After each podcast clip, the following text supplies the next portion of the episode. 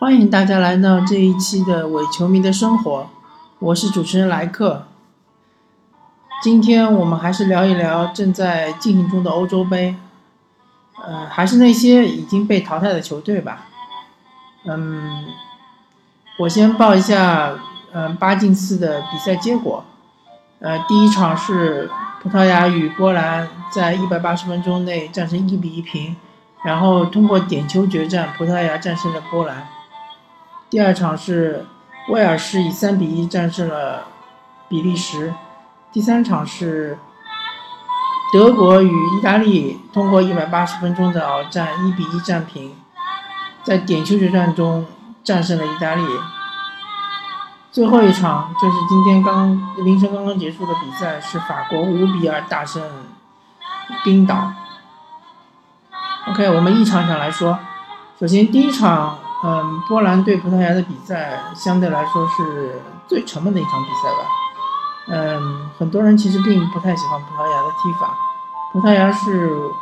嗯，通过五连平进入欧洲杯四强。嗯，怎么说呢？嗯，确实，葡萄牙的实力在他战胜的这五支球队里面，哦，嗯，不是战胜的，就是在他跟他交战过的五支球队里面，绝对不是最强的。嗯，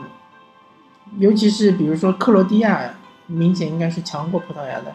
但是我我们只能说，嗯，一个是运气是站在葡萄牙这一边，第二个就是葡萄牙的状态明显是比其他的球队要稍好一些，特别是虽然说 C 罗在本届欧洲杯中，嗯，状态不是特别好，嗯，也没有。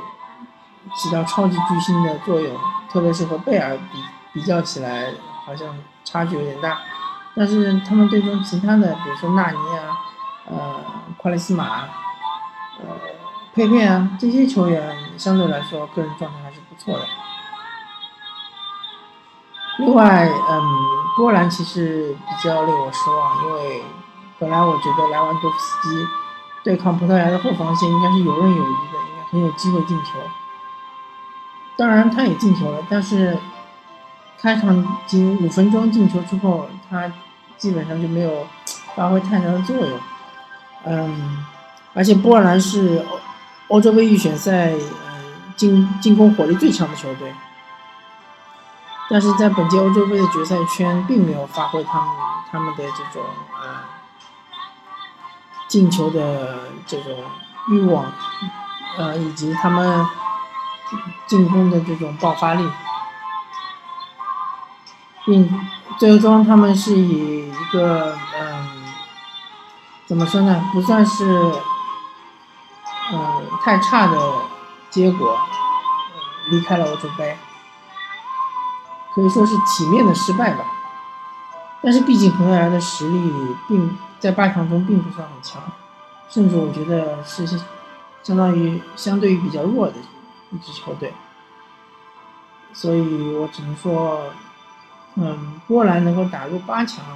能够打入欧洲杯的八强，确实不算失败。但是他们输给葡萄牙，或者说，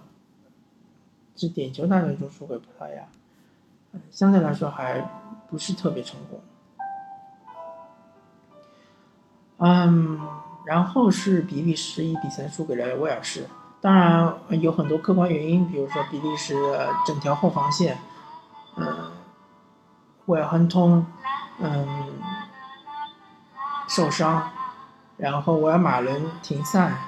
然后孔孔帕尼，嗯，是在本届杯赛之前就已经宣布因赛呃因伤退出本届比赛，等于是整条后防线，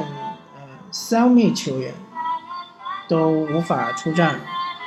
所以他换了很多替补上来，当然替补的实力和主主力的实力差距还比较大。但是比利时作为一支中场非常强大的球队，并没有体现他很强的控制能力，而且更可惜的是，他是开场仅十几分钟就一比零领先。嗯，怎么说呢？如果比利时作为世界排名第二的球队，你要和德国队、或者是之前的西班牙队相提并论的话，确实是差距比较大。嗯，如果说，嗯，比利时他中场的这些球员，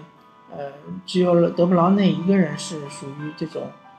能够很好的梳理中场的球员的话，嗯。那我对于十号阿扎尔的呃这个表现是比较失望的，因为阿扎尔一向是被认为是比利时中场的一个嗯，今后是挑大梁的，或者说已经是挑大梁的一个嗯非常呃怎么说是寄予厚望的球员，他应该像哈维一样在中场嗯能盘能带。能传出很好的身后球，能很很好的控制节奏。而我们看到这场比赛中，哈，嗯，阿扎尔就是不断的在突破、突破、再突破，突破受阻之后，他就是往中路带，然后就很随意的一脚往后一传。他是一种猛、很盲目的、很没有目的性的突破。而且脚到他呃球到他脚下之后，很少能看到一次触球直接传出去及呃情况，他就是太过粘球，很像是刚出道时的 C 罗，球一定要在自己脚下要盘带啊盘带啊盘带个半天，这是很拖节奏的一种踢法，嗯，也也很多时候就是一路的战绩吧，嗯，反正。总体来说，比利时的这场比赛的后防线表现是不及格的，中场表现的话也是最多只能算是勉强及格了。嗯，所以他们输的其实也不算冤枉。当然，嗯，威尔士发挥的非常不错。嗯，希望威尔士下一场对葡萄牙能够再接再厉吧。然后。嗯，德国对意大利这场比赛呢，嗯，怎么说呢？嗯，其实很多人都是看好意大利的，毕竟意大利对德国的这个战绩是占压倒性优势，并且意大利的踢法是很克制，呃，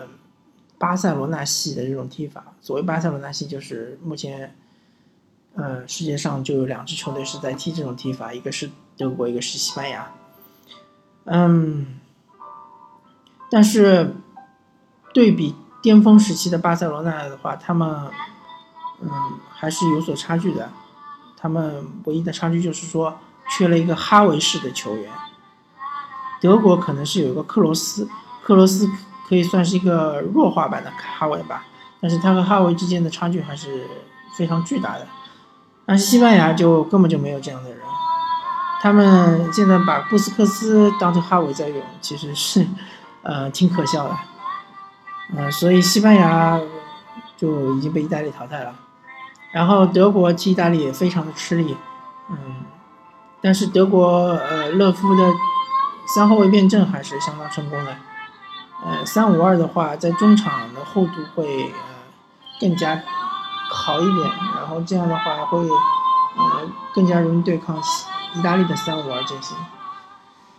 或者说五三二吧。反正三五二和五三二其实是不断的变化中的。哎，说到点球的话，其实很多人认为德国队点球是呃很好的，呃，德国队点球胜率是很高的，甚至于德国队在嗯近期几十年的大赛中点球从未失手过。但是我我不知道你们记不记得，嗯，若干年前欧洲冠军杯决赛。切尔西对拜仁慕尼黑的最终点球大战是切尔西战胜了拜仁慕尼黑。拜仁慕尼黑的守门员也是诺伊尔，而且拜仁慕尼黑队中有大量的德国国脚，所以说现在德国队的踢法已经和以前德国队是完全不一样了。而且现在德国队队员的这个心理承受能力和以前德国队也是完全不一样。嗯，过去十五年前或者二十年前吧。嗯，我们看到德国队球员的典型的表现就是那种，呃，面瘫式的，毫无表情，也不会特别高兴，也不会特别沮丧，而现在德国球员，嗯，更偏向于技术性啊，并且他们的表情更丰富，他们的呃情感表达是呃更为多姿多彩吧。并且你们不要忘了，嗯，我记得没错的话，应该是嗯，呃二二零一零年。二零零六年的时候，二零零六年的时候，意大利当时决赛和法国最终点球决战的时候，法国的特雷泽盖一脚把球踢飞，而意大利是五位球员上场全部踢入罚入点球，一球未失。所以说，意大利的点球并不是很差的，早就不是呃罗伯特巴乔时期当时对巴西的那一场点球失败那种水平了。嗯，不过这一场比赛呢，嗯，如果说，嗯，一百八十分钟的话，其实孔蒂和，呃，孔蒂的这个，呃，他的战术是没有什么失误的，嗯，因为他也毕竟没有太好的，手上没有太好的前锋，没有像，皮耶罗啊、菲利普因扎吉啊，或者是维埃里啊，甚至托蒂啊这样的前锋都没有，而他的中场也没有皮尔洛啊。也没有，那甚至也没有德罗西啊，嗯，也没有，嗯，反正也没有一些这种特别好的控制能力比较强的中场，所以他能踢成这样，其实也是不容易的。但是从点球上来说呢？嗯可能是诺伊尔的气场还是比较强大的，意大利的球员有一点受到了呃守门员的震慑吧。这个点球的话，嗯，也没什么太多好说的吧，主要是看你的心理能力，还有就是运气的。OK，我们说最后一场比赛，呃，最后一场比赛是法国队五比二大胜冰岛。法国队也是在开场仅十几分钟就击鼓打入一球，嗯，这场比赛进球数是非常多的，竟然进了七个球。但这场比赛并不好看，甚至可以说，嗯，不见得比第一场葡萄牙一比一战平波兰的比赛好看，因为，嗯，怎么说呢？嗯，法国当然是。在上半场是踢得很完美的，三比零领先冰岛，并且呃整个中场都是压制，也没有留呃太多的机会给冰岛的前锋。但是下半场明显法国队有所松懈，嗯，也是输了再踢吧，所以也被冰岛攻入了两球。而且冰岛嗯上半场其实已经崩盘了，所以下半场也是放开了踢吧，就是怎么说呢，就是。已经没有求胜欲望的球队和一支已经胜券在握的球队之间的比赛，没有什么太多的悬念，也没有踢得太过精彩。当然，冰岛输给法法国也是实力使然吧。法国队有这么多呃准一流球星吧，也不能说他有太多的顶尖球星，但是准一流球星还是挺多的。嗯，下一场。因为德国队的后防线胡梅尔斯将会停赛，然后博阿滕也是一直带伤，所以两个中后卫一个停赛一个带伤，嗯，会我感觉会给法国队的前锋呃留下一定的机会，并且我们记错的话，好像德国队也勒夫也没有带上呃莫特萨克，所以他们的防空能力其实是比较堪忧的，嗯。OK，嗯，八进四的比赛，呃，我们基本上就聊到这里吧。嗯，今天的节目就到这里了，呃，感谢各位收听，呃，我是主持人莱克，再见。